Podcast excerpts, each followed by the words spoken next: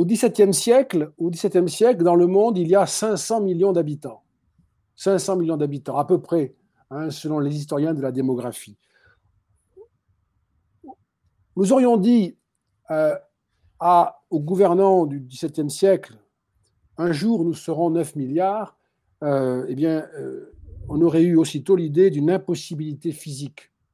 Nous y sommes aux 9 milliards. Hein. Nous y sommes. Alors c'est sans doute un problème parmi d'autres, hein, mais nous y sommes et euh, nous savons que euh, euh, cette situation est gérable. Nous savons que nous sommes capables de faire vivre la planète avec 9 milliards d'habitants. c'est une des solutions, nous les trouverons, nous en avons trouvé certaines, nous en trouverons d'autres. C'est une affaire d'engagement politique. Donc voilà, j'ai un peu insisté là-dessus parce que je voudrais vraiment vous encourager à étudier, à vous informer, à réfléchir, à vous engager et à balayer, à balayer de la main euh, les avenirs sombres qui, vous sont proposés ou présentés, euh, parce qu'au fond, ce ne sont que des portes qu'il faut ouvrir en poussant, parfois en poussant plus fort, mais en poussant. Il n'y a pas de, de mur infranchissable. Euh, et puis sur les témoignages venus de Rome, dont je vous remercie aussi beaucoup, je me permets de faire quatre remarques, si vous voulez bien, qui sont destinées là aussi à essayer d'être utile, à nourrir vos, réflexions. Euh, c'était très intéressant, ce dont vous avez parlé, le témoignage que vous avez apporté, les expériences, cette espèce d'ailleurs de, de, rituel euh, d'occupation et de prise en charge des responsabilités. Moi, je vous dirais quatre choses. Premièrement, réfléchissez au fait que l'engagement passe par une forme d'opposition quand il y a des accords L'engagement politique passe aussi par des formes de proposition. Euh, l'opposition est une figure de l'engagement politique, ce n'est pas la seule, ce n'est pas non plus la fin de euh, l'engagement. Ce n'est pas ce que vous avez dit, hein. ce sont des commentaires que je fais après vous avoir écouté. Donc il faut euh, articuler à l'engagement politique et à l'idée d'opposition, quand vous jugez que c'est nécessaire, la question des propositions. Deuxième remarque qui est liée à celle-là, le débat, euh, le débat, il faut y penser en termes d'issue du débat. Quelle est la sortie d'un débat? Quelle est la sortie de l'expression de points de vue différents J'exprime avec force mon point de vue. Je peux exprimer une forme d'opposition. Quel est l'horizon de ce débat? Qu'est-ce que je veux atteindre en exprimant mon point de vue? Et ici, je vous dirais de manière un peu rapide, qu'il faut sans doute intégrer dans la réflexion les outils qui permettent de modérer la façon dont j'exprime mon point de vue, c'est-à-dire d'accueillir, d'accueillir, d'inclure ceux qui ne sont pas a priori dans le même discours que moi. Alors ça, c'est une option qui vous permet ensuite de construire, de co-construire euh, éventuellement un consensus peut-être un point de vue majoritaire, mais de sortir de la confrontation qui n'a pas d'issue s'il n'y a pas d'incorporation du point de vue de l'autre, en partie, et réciproquement, hein, en partie, pour euh, euh, construire un, consensus possible. Et euh, à tenir ici un critère qu'il faut réfléchir, je crois, dans le désaccord que nous pouvons rencontrer dans la discussion, il y a, me semble-t-il, un élément caractéristique, un critère d'intensité. Est-ce que le désaccord nous permet de rester d'accord sur la manière de ne pas être d'accord? Je veux le redire, ça me paraît important, ça paraît un peu compliqué comme ça, mais c'est assez simple. Nous sommes en désaccord, nous avons des points de vue différents, mais est-ce que notre désaccord contient vous et moi qui ne pensons pas la même chose, imaginons que nous sommes en désaccord sur un point, un désaccord fort, est-ce que le désaccord entre nous contient un accord fondamental sur la possibilité de ne pas être d'accord, c'est-à-dire de vivre malgré tout ensemble en étant en désaccord sur un point, ou bien est-ce que nous pensons que le désaccord entre nous ne peut pas euh, euh, tolérer euh, sa pérennisation et qu'il faut donc euh, en finir avec la partie adverse, en quelque sorte. l'absence d'accord sur la manière d'être en désaccord conduit à la violence, à la violence physique, la vraie violence.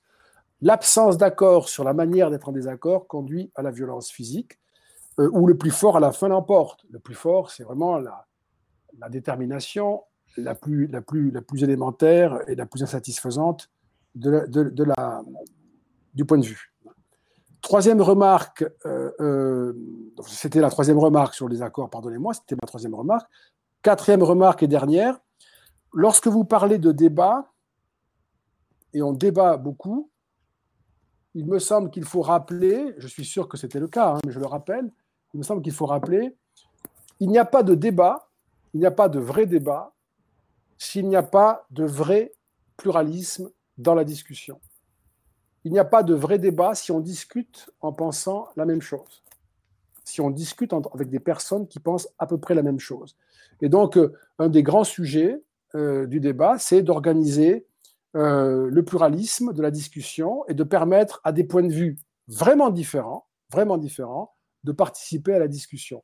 C'est bien plus difficile de débattre lorsqu'il y a des points de vue différents que lorsqu'il y a des points de vue convergents, voire identiques. Ça paraît être une évidence, mais comme vous le savez, sur les réseaux sociaux, euh, sur euh, les, boucles d'applications mobiles, euh, ça, ce sont des, données nouvelles, hein, que vous connaissez sans doute, et ça a été documenté par des, travaux maintenant. Euh, il y a une tendance à la euh, disparition du point de vue adverse, du point de vue différent dans nos discussions. Nous avons une tendance, ça s'appelle les effets de bulle. Les effets de bulle sur, sur Facebook, sur Twitter, sur les réseaux sociaux, parce qu'il y a des algorithmes euh, qui nous, qui nous, qui nous conduisent, hein, parce qu'il y a des modérations euh, qui sont faites de manière automatisée par des algorithmes, eh bien, on nous met ensemble, nous qui pensons une chose, on nous met avec ceux qui pensent la même chose que nous, pour éviter les interactions trop violentes, on nous met ensemble, ce qu'on appelle un effet de bulle, et peu à peu, on finit par avoir le sentiment que le monde ne pense, notre environnement pense comme nous. Quand on est confronté à une pensée différente, parce qu'on la rencontre finalement on ne la tolère plus. Il y a des phénomènes donc d'intolérance qui apparaissent à l'intérieur du débat d'idées, et donc une sorte de, euh, grande, euh, de grand danger, je dirais, du débat public si euh, nous débattons chacun dans nos bulles pour ne plus sortir que pour nous affronter entre bulles qui ont des points de vue différents. Comme vous l'imaginez, le fait de discuter avec ceux qui pensent comme nous a des effets. Un premier effet qui est la euh, radicalisation de nos propos. On pense avec ceux qui pensent la même chose et on a tendance à penser de plus en plus radicalement ce que l'on dit. Donc il y a un effet de radicalisation qui n'est pas atténué par le pluralisme et par la discussion. Et bien sûr, la radicalisation entraîne un effet de polarisation. Tu penses comme moi ou tu n'es pas euh, de ma communauté. Et cette polarisation prépare les sociétés euh, qui, sont polarisées à des, désaccords violents, des désaccords qui ne sont plus arbitrés, qui ne sont plus réglés par la discussion et le compromis, mais par le pur rapport de force et la violence. J'ai bien compris ce que vous m'avez dit depuis Rome. Je ne confonds pas ce que vous m'avez dit avec les, les éléments que j'ai soulignés. J'ai souligné ce que je viens de vous dire, mes quatre remarques, pour essayer d'être utile à vos réflexions et à la réflexion générale. J'espère que c'est le cas, mais ça n'avait pas d'autre but que cela. Merci beaucoup, Monsieur Régnier. Nous avons très peu de temps, mais je voudrais prendre tout de suite trois premières questions très courtes. Et s'il nous reste encore 5-10 minutes, trois autres questions. Je donne la parole en premier à nos élèves au lycée Jean-Pierre Vernant à Sèvres. Monsieur Langevin, s'il vous plaît, mais très rapidement. Après vous, ça sera Varsovie et Varna, également de façon très courte. Voilà, merci beaucoup. Donc, je passe la parole à Hugo, donc un élève de Monsieur Châtelet en terminale 1. Donc, alors, euh, Monsieur Régnier, comme vous l'avez, euh, comme vous l'avez demandé tout à l'heure, euh, vous avez parlé du fait de faire abstraction ou non du vote. donc, lequel serait le plus important entre l'abstention et le vote donc pour protester? Alors, je pense que, comme vous l'avez bien dit, le système américain il est très complexe, donc on peut pas trop l'utiliser en exemple parce qu'il n'exprime pas directement euh, la voix du peuple, il n'est pas très représentatif. Euh, mais derrière, personnellement, moi je pense que l'abstention, euh, c'est pas forcément une solution, parce que du coup, ça laisse place, euh, du point de vue de l'individu, aux autres mouvements opposés. Donc c'est très désavantageux pour soi-même de, de, ne pas aller voter. Et derrière, si la voix du peuple élit légitimement un mouvement protestataire, ça reste la voix du peuple. Et ce mouvement, il est élu, donc choisi par le peuple. Donc on ne peut pas remettre en, cause sa légitimité. Je vais essayer de prendre l'exemple euh, très complexe euh, et à manier avec des pincettes donc du NSDAP, du parti nazi d'Adolf Hitler, euh, en faisant la tâche assez complexe de passer outre sa politique et de faire abstraction de son idéologie et de ses actes qui sont plus que condamnables. il était certes plus ou moins légitime, mais il est resté choisi. Donc on ne peut pas dire qu'il était illégitimement au pouvoir. Euh, derrière, on doit et on, enfin oui, on peut et on doit critiquer euh, évidemment ses actes, mais difficilement sa légitimité politique, parce que si on se concentre euh, strictement sur l'élection de 1933, il a été élu, et donc c'était la voix du peuple, et la voix du peuple est légitime à l'échelle de l'État. Donc euh, ça, c'est assez représentatif de cette phrase assez célèbre qui dit que la démocratie, c'est pas le meilleur système, mais c'est le moins pire. Donc, euh, donc c'est assez complexe. Et en conclusion, donc on peut dire que la qualité de la participation, elle entre en compte, mais c'est surtout le fait de participer qui est important, parce que la qualité de l'engagement et de la participation, c'est totalement subjectif, et ça relève simplement et uniquement de l'opinion de l'individu. Et en l'occurrence, il est très complexe de juger l'opinion politique de quelqu'un euh, sur, euh, sur ce qu'il pense. Une autre, une autre question ici de Jules. Voilà. Alors, merci bien. Monsieur Régnier, vous aviez évoqué une hausse de la participation euh, aux élections présidentielles américaines. Et moi, ma question, c'est selon vous, comment peut-on expliquer cette hausse euh, de participation aux élections présidentielles américaines? Est-ce que ça serait par une hausse de l'engagement euh, politique général ou chez les jeunes, ou la hausse du vote pour protester, ou encore une hausse du vote contre un candidat? Et selon vous, enfin, est-ce qu'on peut appliquer votre réponse au-delà des États-Unis? Voilà, merci. On vous, rend la parole. Donc, euh, c'est cela où Monsieur Régnier. Passe la parole aussi à Damian, au lycée français René Goscinny à Varsovie. Cher Damian, bonjour et bienvenue. On vous écoute. Alors, bonjour Monsieur Régnier. Alors, j'ai une question qui euh, aurait nécessité un peu plus de temps pour mon raisonnement, mais je vais m'adapter en conséquence. C'est que par rapport justement à la démocratie, enfin, au fondement démocratique, euh, la question qu'on peut se poser en fait, c'est que comme ce système euh, présuppose euh, que, l'ensemble des citoyens participent à la vie politique, qu'ils aient un intérêt, cela présuppose en conséquence qu'ils aient une connaissance de divers sujets, parfois fort, complexes. et à partir de là, on peut tout de même se poser la question de si cette nécessité n'est pas une épine dans le pied justement des régimes démocratiques. Et donc là, je vais, vais je vais lire une citation que je vais abréger de, l'auteur anglais Burke dans ses réflexions sur la Révolution de France, qui disait Ainsi, le charpentier et l'architecte passent à leur travail les jours et les nuits. Ils n'entreront pas dans les assemblées, ils ne seront pas assis sur les sièges des juges, ils n'auront point l'intelligence des lois sur lesquelles se font les jugements, on ne les trouvera point occupés à proposer ou expliquer des paraboles, mais ils maintiendront seulement l'état de ce monde. Alors, donc, ainsi ma question, donc euh, je l'ai déjà cité, donc euh, excusez-moi, mais je peux pas, par manque de temps, je, n'ai pas le temps donc, de développer davantage. Merci Damian.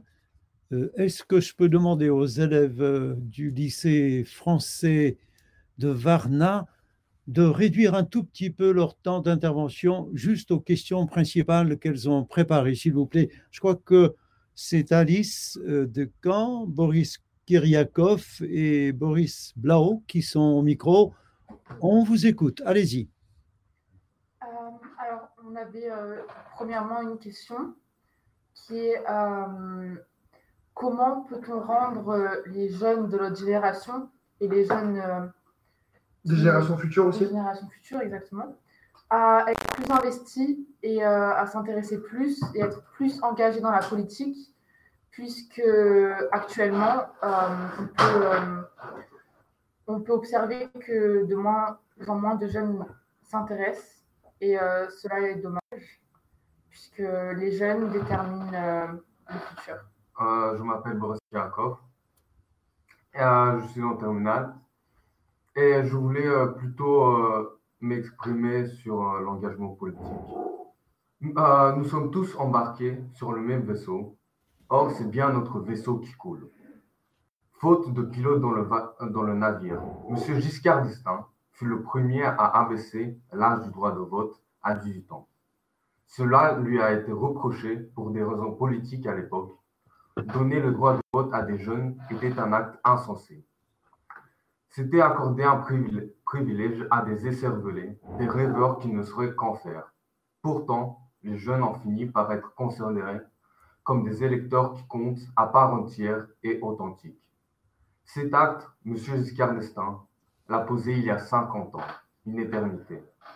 Ce qui hier devait se conquérir par la lutte ou la résistance, aujourd'hui, l'automatisation des conduites a détruit toute veilleté jusqu'à nous vider de notre être, car nous sommes réduits à notre dimension purement économique dans le meilleur des cas, ou condamnés au chômage faute d'ascenseur social. Pour nous, les lendemains ne chantent plus. Nous avons peur pour nous et pour les générations futures. Il faut repenser à notre rapport à l'économie, à la justice sociale, au travail, à la santé, aux technologies, donner du sens à l'État et surtout se soucier de l'avenir de notre planète. Aussi, nous pensons que les jeunes ont leur place dans la cité.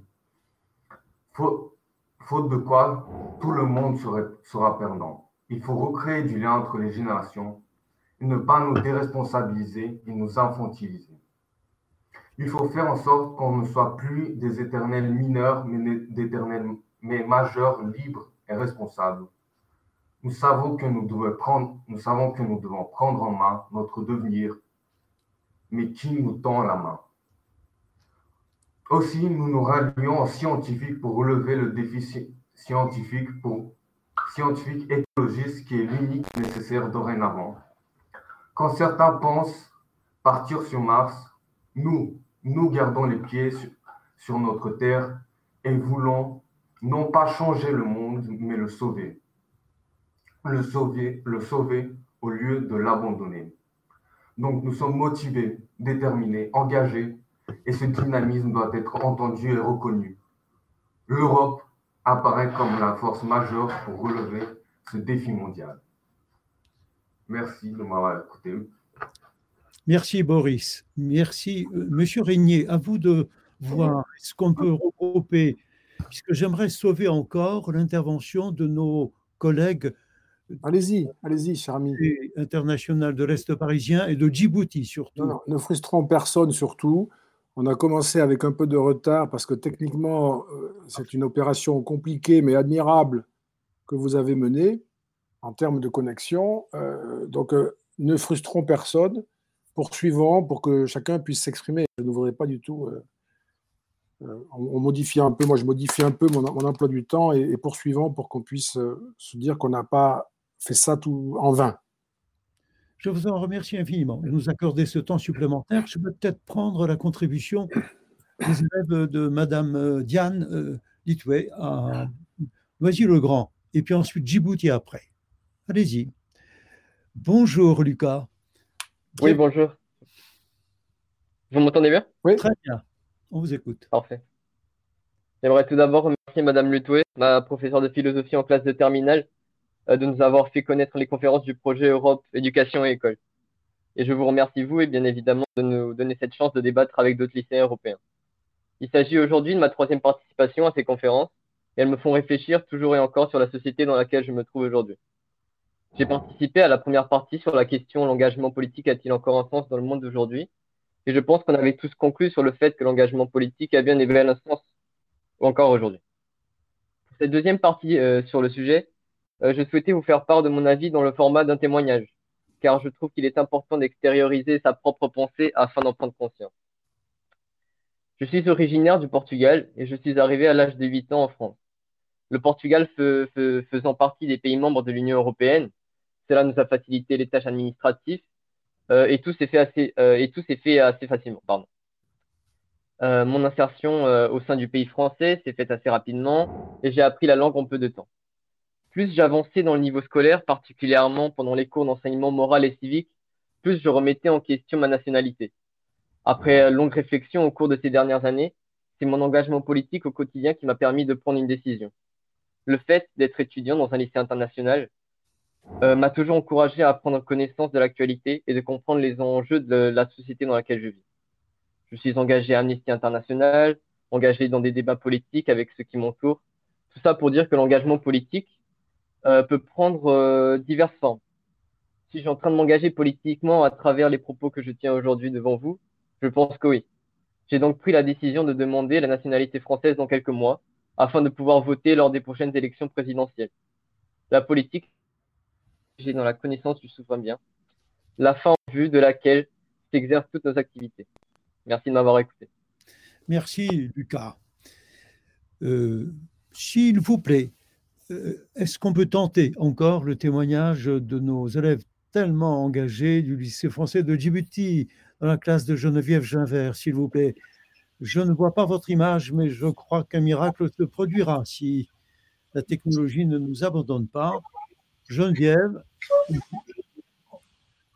on vous Bonjour, c'est Slav. Est-ce que Bonjour. Bonjour, c'est Slav. Est-ce que vous m'entendez? Euh, On a mis notre image. J'espère qu'elle va arriver euh, pour Continuez vous. à parler. On vous entend très bien. Et très bien. Écoutez, j'ai plusieurs élèves, euh, des jeunes filles très très investies dans notre Model United Nations aussi, et qui voudraient donc partager avec vous ce qu'elles, ce que en fait toute cette écoute suscite en elles. Merci Céslav de rendre cela possible. Je passe la parole à Safa et puis après à Taslim. Merci Geneviève. On les Bonjour à tous, euh, toutes les personnes qui sont euh, dans cette, euh, dans cette réunion. tout d'abord, je voudrais dire que je suis une élève de terminale et nous avons soulevé une question assez importante avec notre professeur. la question qui est en fait, n'y a-t-il pas une différence entre les, détenteurs du pouvoir qui sont des personnes en fait qui, qui parlent, si je puis, qui, qui, donnent juste leur avis, pas qui donnent leur avis mais qui sont respectables parce que, à travers, parce qu'ils ont fait leurs études et tout, mais euh, y a-t-il pas une différence entre les personnes en fait qui, euh, les, les, euh, acteurs politiques et les personnes en fait qui font les choses comme les scientifiques, les musées et autres, autres professions? Je passe donc la parole à ma camarade Tassim. Bonjour, je m'appelle Tassim, je suis une élève en terminale. Alors, je n'avais pas une question, mais c'était juste pour donner mon avis par rapport à la question qui était est-il plus grave pour un régime d'avoir pas assez d'électeurs ou de une participation importante euh, et, l'utilisation du vote pour protester, je pense qu'il est plus grave dans le second cas, dans le sens où euh, je prendrai l'exemple du régime nazi qui est monté au pouvoir de manière assez euh, légale avec le vote de la majorité de la population, mais qui sur le coup avait l'impression d'avoir fait quelque chose de bien, de correct, qui allait les aider, mais qui sur du long terme s'avérait comme étant un cadeau empoisonné pour le monde entier et non pas seulement pour l'Allemagne nazie. Merci de votre, de votre attention. Merci Céslav. Les images, les images projetées du lycée sont celui dont, nous rêvons. Mais ce n'est pas du tout notre lycée, hélas. C'est notre prochain lycée, Inch'Allah, si, euh, si Allah le veut. On, y croit très très fort. Jean-Luc, tu corrigeras si on peut. Monsieur Régnier, euh, auriez-vous euh, Alors, je, prends la parole à mon tour comme avec les mêmes conditions que tout à l'heure, c'est-à-dire c'est une, je partage avec vous euh, après vous avoir écouté. Je vous remercie de vos propos euh, qui sont euh, voilà, qui donnent envie d'échanger longtemps ensemble. En tout cas pour ma part, je, me rends bien compte de la contrainte pour vous. Vous prenez la parole en peu de temps et il y, a bien des choses à dire. On, vous entend bien. Alors juste, je voudrais faire une remarque, euh, un caractère historique, parce que je la rencontre souvent. Euh, Hitler n'a jamais été élu. Hein. Factuellement, Hitler n'a jamais été élu. Il faut faire attention parce que ça, traîne beaucoup dans les, dans les idées reçues et c'est une façon de démontrer que la démocratie peut générer son contraire en fonctionnant normalement. Hitler n'a jamais été élu et c'est la raison pour laquelle, d'ailleurs, il a dû pratiquer une sorte de coup d'État constitutionnel euh, ou institutionnel, mais euh, il n'arrivait plus euh, à progresser électoralement. la démocratie de Weimar, la constitution allemande de 1919, est sans doute l'une des plus démocratiques qui ait été écrite. elle avait de grandes qualités. Elle a eu quelques défauts, peut-être, mais elle n'a pas permis à Hitler d'accéder au pouvoir légitimement. Et, je voulais insister sur ce point. Je voulais aussi vous, dire au passage que aux États-Unis, dans le système, vous avez raison, est complexe, euh, la voix du peuple n'est pas ignorée. Comme vous le savez, c'est un système fédéral. euh, et les constituants américains ont tenu à respecter deux types de peuples. Le peuple de chacun des États fédérés et le peuple de l'État fédéral, le peuple des États-Unis. Et c'est la combinaison du respect de ces deux formes du peuple qui donne le système américain, qui n'est pas, euh, euh, voilà, qui n'est pas, euh, qui n'est pas si compliqué à comprendre et qui surtout se caractérise par la volonté de combiner le vote populaire au niveau national fédéral et le vote populaire au niveau de chacun des États. C'est une espèce de double niveau démocratique, si vous voulez. On peut le critiquer, mais, il, tient à, respecter la volonté populaire. dans la question qui a été posée sur, une question, une remarque d'ailleurs, question et des remarques sur comment expliquer le renouveau électoral aux États-Unis, le renouveau de la participation électorale aux États-Unis, ce qui me faisait sourire en, écoutant, c'est que vous, posiez la question et vous donniez euh, les éléments de réponse les plus importants. Et c'est très bien. Vous avez raison. Les jeunes Américains ont plus voté euh, que précédemment. Vous avez raison.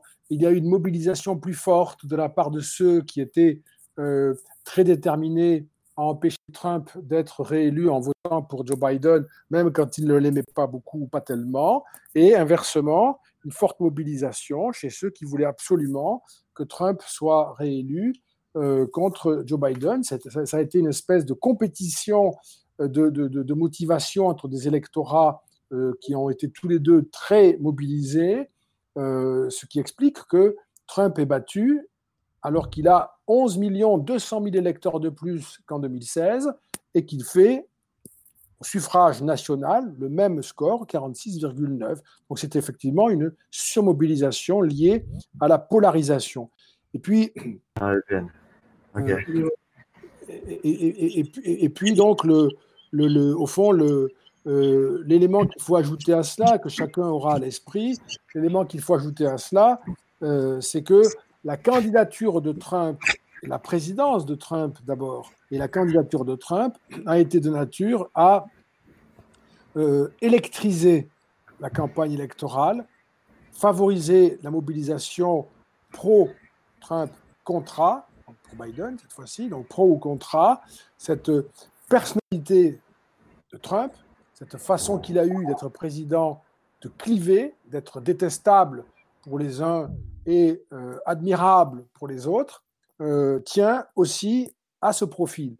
Moi, ce que je vous dirais à ce sujet, c'est que euh, si Trump, maintenant c'est tout à fait sûr, est battu, s'il ne sera pas le prochain président des États-Unis, en tout cas pour la période 2020-2024, eh bien, le Trumpisme a de l'avenir, puisque cette façon de mener campagne et cette façon d'être président va sans doute euh, laisser des traces dans la vie politique américaine et même dans la vie démocratique. Il y aura d'autres leaders qui vont imiter euh, le style de Trump en espérant obtenir les mêmes résultats. Euh, sur la complexité des sujets évoqués particulièrement par Damien en, utilisant un texte de Burke, c'est un, grand sujet.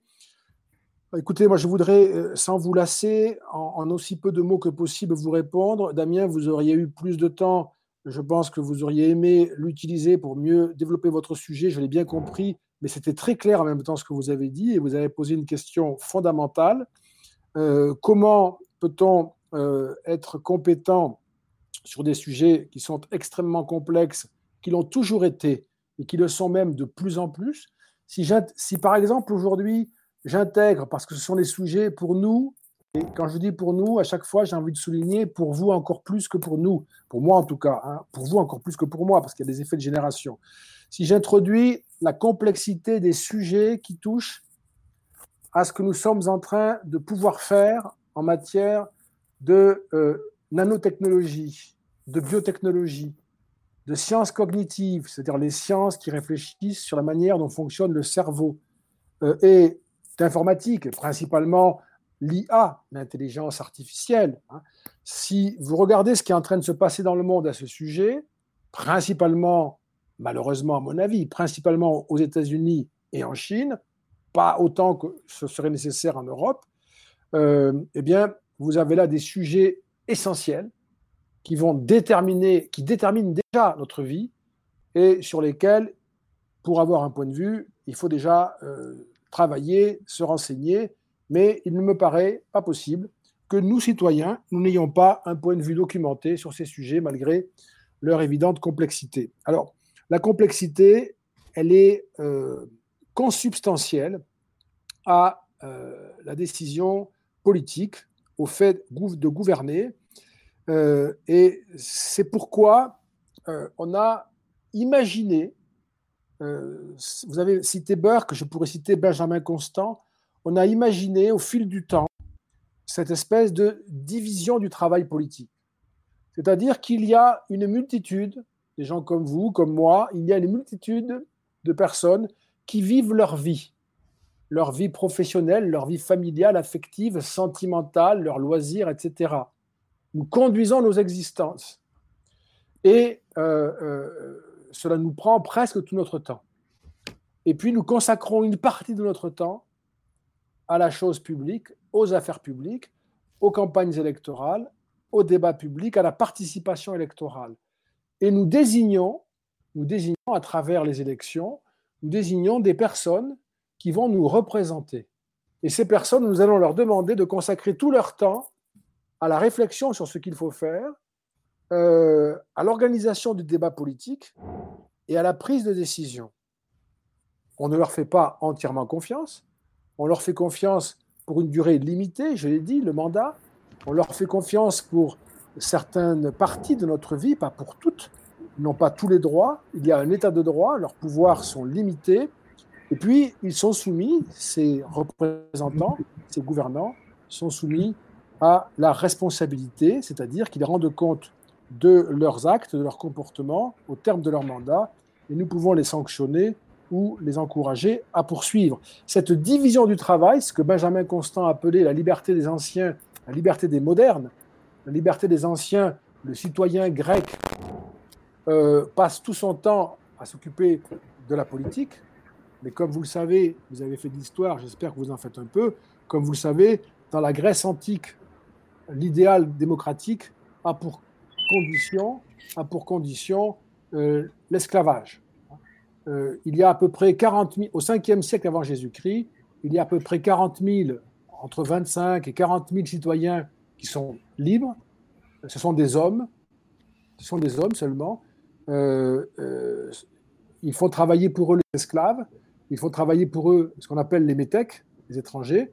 Et au total, vous avez à peu près 500, 600 000 personnes qui font la cité athénienne et 40 000 personnes qui sont euh, libres d'exercer leurs fonctions de citoyens. Et donc euh, la citoyenneté antique, on n'en veut pas. Personne n'en veut aujourd'hui. On ne veut pas d'esclaves, on ne veut pas euh, de personnes qui sont tous les jours strictement attachées à rendre possible la liberté de quelques-uns en vivant dans une aliénation complète. Donc nous voulons une liberté aussi large que possible pour le plus grand nombre possible. Eh bien, ça suppose, une des conséquences, c'est la liberté des modernes, ça suppose une division. Il faut que quelques-uns soient désignés pour passer leur temps à faire euh, la décision publique, à faire le débat public. Et chacun de nous doit pouvoir y prétendre. Chacun de nous doit pouvoir y prétendre, même s'il a aussi le droit de ne pas, euh, de ne pas y prétendre. Euh, comment rendre plus investies les nouvelles générations, les générations futures? Immense question que vous avez posée. J'avais envie de vous la poser, donc je suis un peu, je suis un peu pris au piège. Une, une, question très difficile. Mon sentiment euh, immédiat est trop rapide sur une question immense. Mon sentiment immédiat, euh, c'est que euh, nous sommes dans ce qu'on appelle un changement d'époque. Il n'y a pas qu'un changement de génération, il y a un changement d'époque. Les générations, ce sont des affaires qui ont à voir beaucoup avec l'âge. les époques, ce sont des affaires qui ont à voir avec l'âge, mais aussi avec les changements de période historique.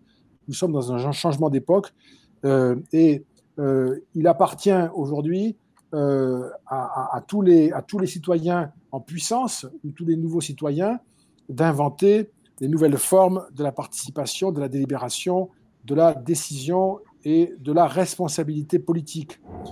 Ce que je dirais c'est qu'il y a déjà une piste qui a été plus que tracée, un chemin qui est engagé, qui me semble en tout cas, je réponds à la question très modestement, il me semble que c'est un élément de la réponse, une citoyenneté post-nationale associée à une citoyenneté locale et nationale me paraît être une piste extrêmement importante. Elle a été engagée par l'Union européenne, j'en ai dit un mot tout à l'heure. Euh, il faut sans doute contribuer et continuer à bâtir une citoyenneté planétaire, et pas simplement chez nous pour nous, mais aussi avec les autres et partout ailleurs. Ça, c'est un élément important. Et il y a un énorme chantier qui, appartient à tout le monde aujourd'hui, euh, un énorme chantier euh, qui concerne la manière dont évolue l'espace public, l'information, la communication, la manière dont les réseaux sociaux, le numérique sont en train de transformer le débat public, la formation des opinions, les échanges entre nous, euh, dans un sens qui me paraît très préoccupant, très problématique, euh, même si je considère que les réseaux sociaux, le numérique, recèlent euh, énormément de richesses et constituent un apport extraordinairement utile et, et, progressiste, je dirais.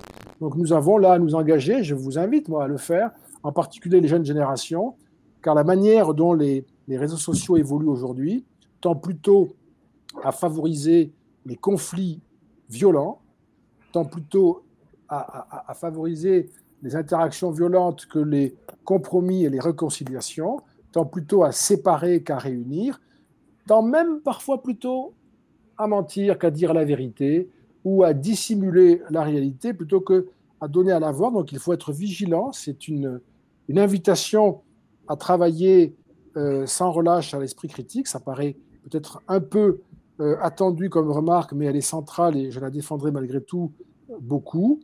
Euh, j'ajouterai, euh, en, évoquant le manifeste qui a été présenté par Boris, que j'ai trouvé, pour ma part, intéressant et trop sombre à la fois, parce que vous avez évoqué le projet d'aller sur Mars, que vous avez, c'est tout à fait votre droit, hein, vous avez en, quelque sorte euh, jugé inapproprié ou, décalé, enfin un point de vue euh, critique qui est tout à fait soutenable. Hein. Euh, voyez-y aussi peut-être dans ces innovations technologiques, voyez-y aussi des clés, des solutions à des problèmes qui aujourd'hui paraissent insolubles. Je vais vous donner un autre exemple. Il y a une expérimentation qui est menée aujourd'hui d'ailleurs en Roumanie par une entreprise française avec euh, un Français qui est prix Nobel de physique 2018, si je ne me trompe pas, ou 2017, son nom m'échappe, j'en suis désolé, qui est un spécialiste du rayon laser et qui est en train de mettre au point avec la société Safran, euh, dans une unité de production et de recherche qui est située en Roumanie, ils sont en train de mettre au point un traitement des déchets nucléaires par rayon laser qui qui va ramener leur durée de vie à 30 minutes.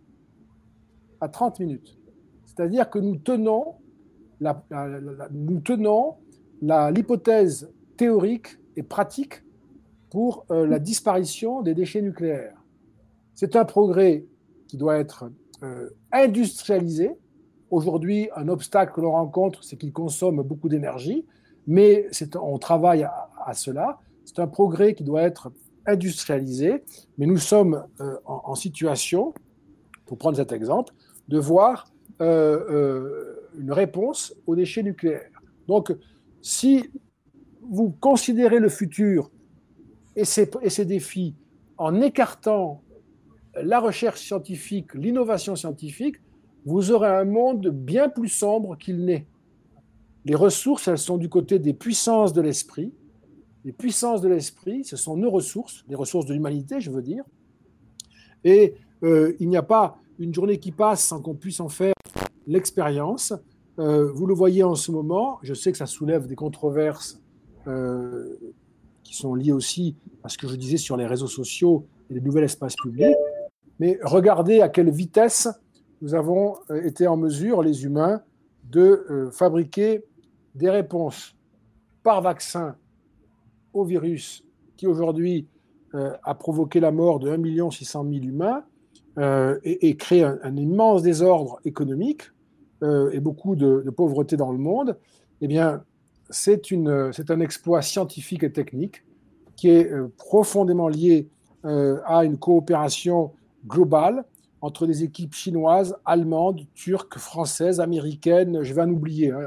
Beaucoup d'équipes ont été impliquées dans l'élaboration de ces réponses. Et il y a même, euh, semble-t-il, en ce moment, la mise au point euh, d'une réponse thérapeutique non vaccinale, donc par un médicament, euh, pour lutter contre le virus qui semblerait, qui serait, paraît-il, efficace. Donc on a des réponses qui arrivent très très vite, hein, alors même qu'on paraissait accablé il y a quelques mois par l'absence d'issue, l'absence d'horizon.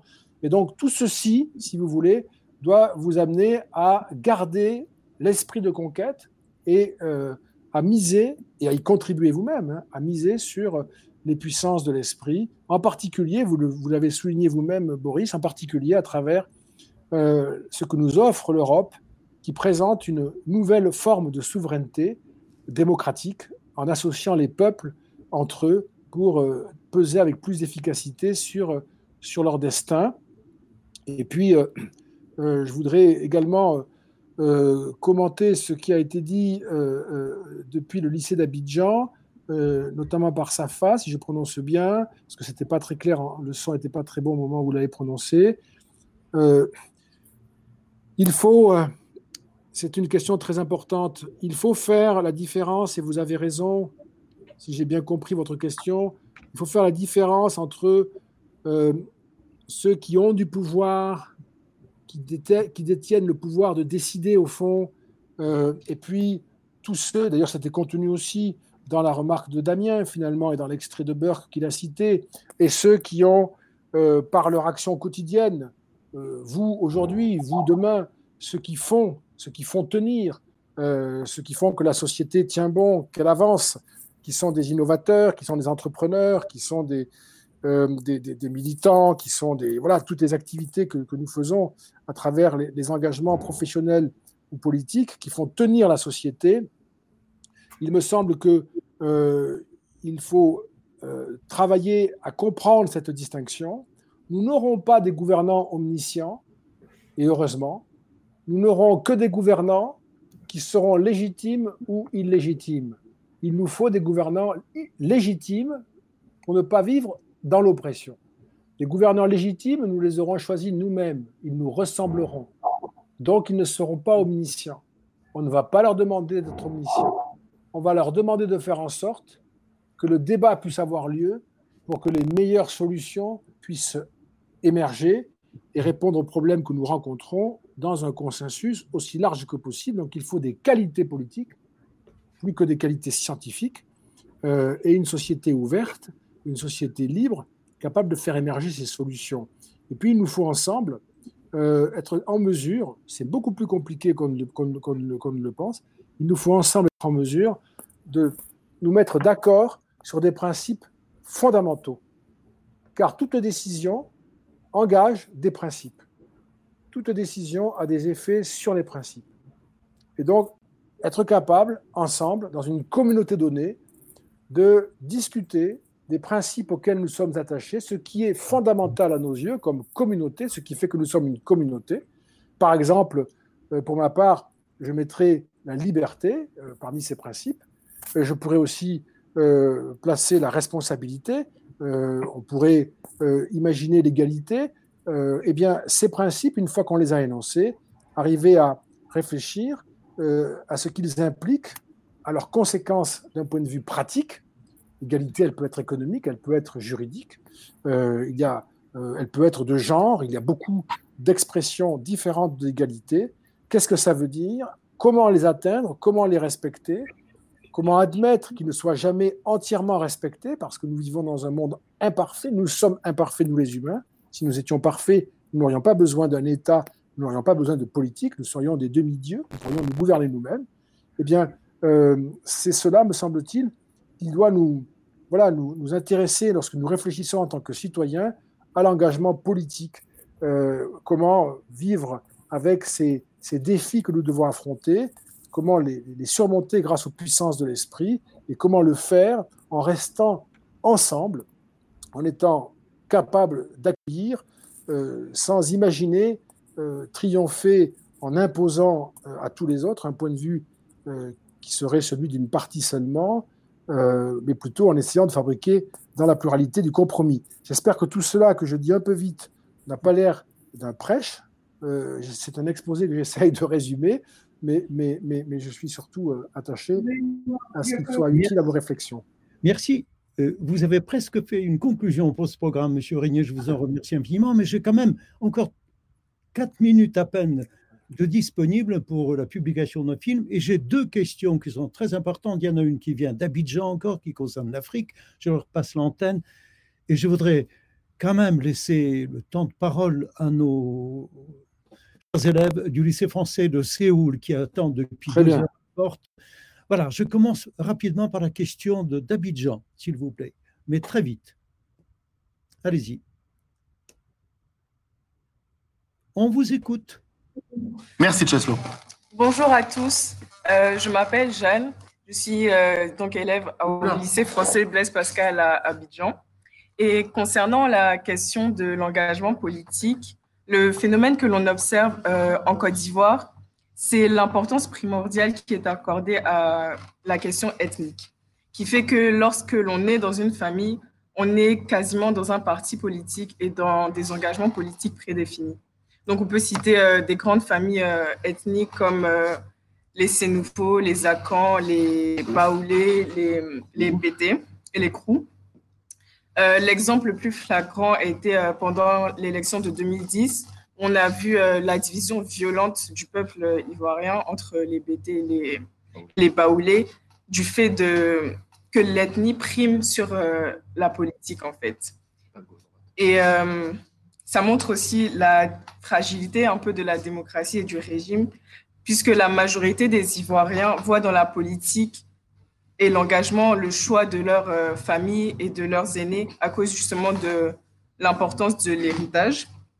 Et en plus de cela, l'esprit populaire de la politique, puisque euh, les Ivoiriens voient les candidats électoraux à travers euh, des chansons et pas forcément à travers leurs programmes électoraux. Donc, c'est un double problème ethnique et populaire.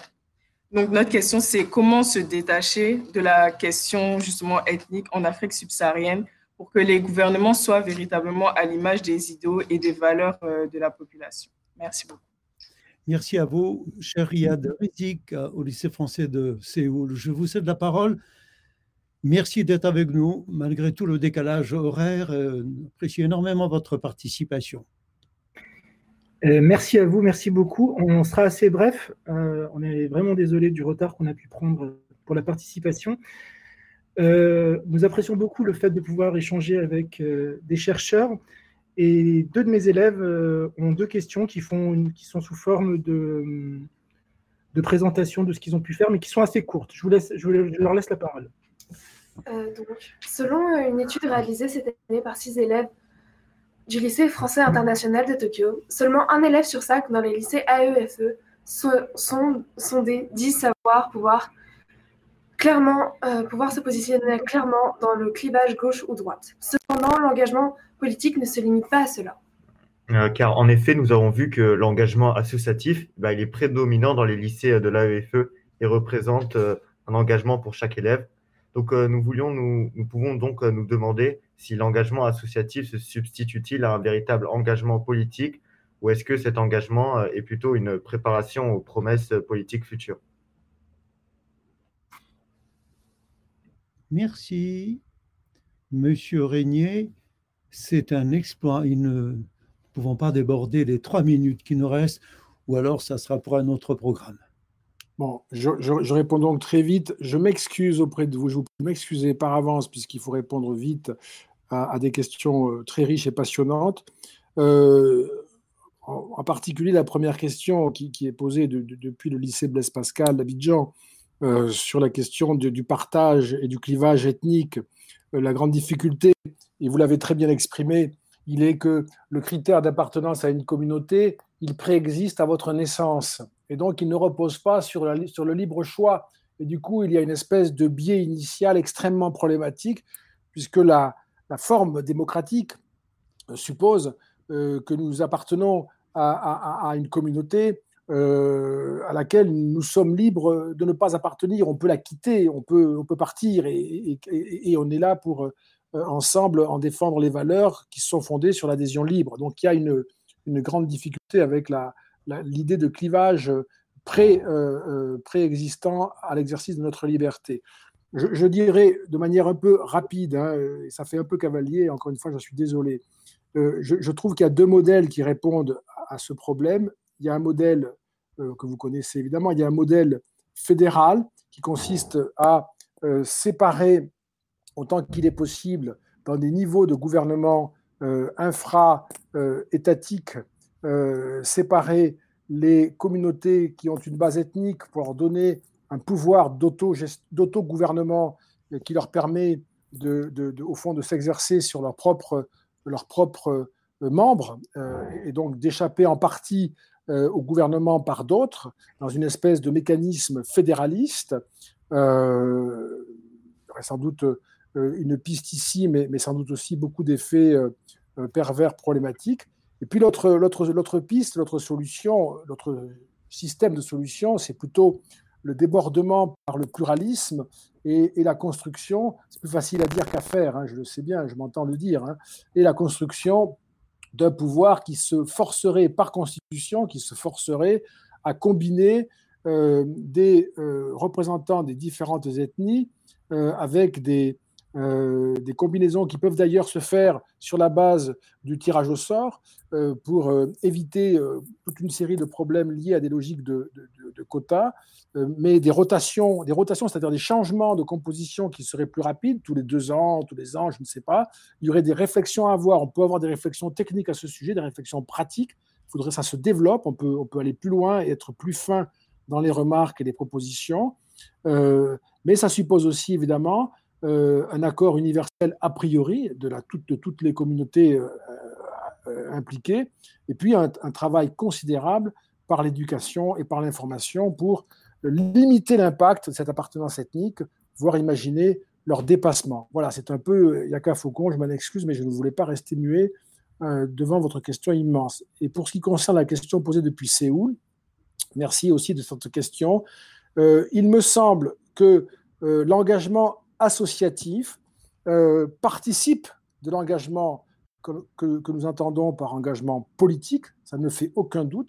On peut tout à fait participer à la vie de la cité de manière active, parfois même plus activement, en étant membre d'une association, y compris d'une association qui n'a pas a priori euh, une sonorité politique, une association d'entraide, une association de soutien scolaire, une association d'aide à la lutte contre la pollution, une association d'aide au soutien à des personnes fragiles, ou que sais-je. Hein.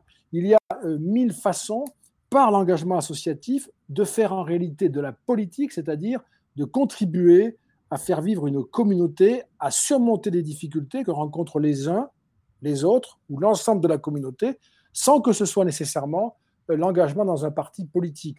Ce qui me paraît important, c'est qu'on puisse défendre et promouvoir ce rendez-vous permanent qui est l'intérêt pour le débat public et le fait de s'intéresser au débat public, avoir un point de vue, être informé, et d'autre part, soutenir la participation électorale pour s'assurer que le pouvoir qui est en place reste un pouvoir légitime et non pas, au fond, le résultat euh, d'un vote qui serait déserté et qui finirait par entraîner une crise de régime.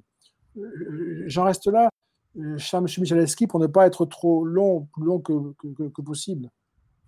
Merci infiniment. Avant de donner la parole à Geneviève Ginvert pour la conclusion et le remerciement, je voulais juste rapporter à vous tous une petite question qui nous vient de la part de nos élèves du lycée, Sainte-Thérèse à Quimper, qui n'ont pas pu se connecter techniquement, mais qui ont tout suivi.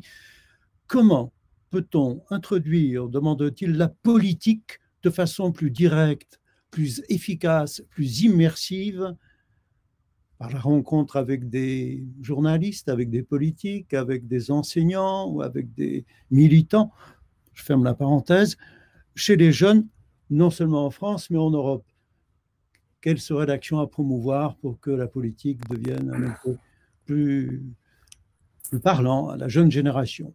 Euh, je ne vous demande peut-être pas trop de répondre maintenant à cette question, sauf en une phrase, et Geneviève conclurai. Euh, écoutez, moi je vais, en effet, euh, ne peux pas répondre, mais une idée m'est venue en écoutant la question de Quimper. Il y a une très bonne façon, je crois, de faire prendre conscience de ce qu'est la politique, et on, y gagne tous quand on peut le faire. C'est par exemple, c'est un exercice pratique, par exemple, réunir dans, un débat, une pièce ou un débat comme celui-ci, réunir différentes personnes qui œuvrent différemment euh, à la vie d'une communauté, un entrepreneur, un élu, euh, des élèves, un journaliste, des parents d'élèves, etc. Prendre quelques personnes qui, comme ça, sont des représentants en quelque sorte de fait de ce que nous vivons, choisir un sujet et voir ensemble, un sujet local en l'espèce, et voir ensemble à quel point chacun euh, est, a, un, point de vue qui éclaire le débat, chacun tient euh, à, un résultat qui n'est pas possible dans sa radicalité, comment il va être nécessaire de discuter pour arriver à fabriquer un consensus, comment finalement, dans chaque prise de position, il y a quelque chose que l'on peut retenir, ou le plus souvent retenir. Bref, essayer de faire un petit exercice pratique. Je prends l'exemple, j'imagine, hein, l'implantation d'un site industriel euh, dans une, sur un territoire, euh, réunissez les acteurs, euh, modestes, pas des gens qui, sont des élus, hein, mais réunissez les acteurs modestes et voyez à quel point la politique est nécessaire, à quel point elle est difficile, euh, mais à quel point aussi, sans elle, nous serions euh, réduits à des oppositions frontales et peut-être même violentes. Merci beaucoup, chère Geneviève, à vous pour le mot de conclusion et de remerciement. On vous écoute. Merci beaucoup, Céslav. Je ne sais pas si vous nous voyez, mais parce que notre caméra, la connexion ah ben très bien, la connexion n'est pas très bonne. Euh, j'avais envie en fait de, terminer sur un petit exercice que nous venons de faire en, classe après ce passage dans l'idée de justice d'Amartya Sen qui est extrêmement connu, dans lequel il s'agit de distribuer une flûte. Ce que l'on a remarqué entre nous dans la classe de terminale, c'est que des élèves euh, ont dit qu'ils avaient changé d'avis en écoutant ce que d'autres avaient pu dire. Je crois que c'est quelque chose qui est essentiel à la démocratie, le fait de pouvoir exprimer son opinion en sachant que cette opinion va pouvoir être conflictuelle, mais qu'ensuite, euh, on va pouvoir la modifier en écoutant et en respectant ce que l'autre a dit. Trop souvent, eh bien, on n'est pas très philosophe et on cherche simplement à convaincre l'autre en étant euh, certain d'avoir raison. Et bah, écoute, merci beaucoup Céslav de nous donner euh, l'occasion justement d'écouter les différentes options et que je regrette qu'on n'ait pas plus entendu euh, les élèves qui avaient beaucoup beaucoup de choses formidables aussi à, euh, à nous offrir. Merci beaucoup à Monsieur Régnier pour cette participation toujours un peu compliqué quand on est dans des pays avec VPN et avec des connexions Internet un peu fragiles. Cependant, c'était encore une réussite euh, aujourd'hui. Merci à vous, merci Céslav. Merci. Donc, non seulement à vous, cher monsieur Régnier, à vous, chers collègues qui aviez mobilisé vos élèves, mais également à chacun des élèves qui a sa façon de préparer ce programme. Évidemment, un très grand merci aussi à Jean-Luc Gaffard qui restait discrètement derrière la régie. C'est lui qui a mis au point pendant la première période de confinement cette nouvelle plateforme de visioconférence qui nous permet de travailler ensemble, de réfléchir ensemble et de partager, comme vous dites, nos opinions, mais aussi nos motivations, nos profondes convictions, comme quoi la parole, c'est le propre de l'homme, et c'est comme cela que la politique pourrait se mettre en place. Monsieur Régnier, à très bientôt, peut-être pour une autre séance. Très bonne journée à tous et bravo, bravo à tous les élèves à Varsovie, à Varna, à Rome, à Abidjan, à Séoul, et je ne voudrais oublier personne à Bucarest, au lycée de Noisy-le-Grand, et à tous ceux qui nous suivent, évidemment, en direct sur nos deux canaux, Dailymotion, YouTube. Vous étiez très nombreux, je le sais. Bravo.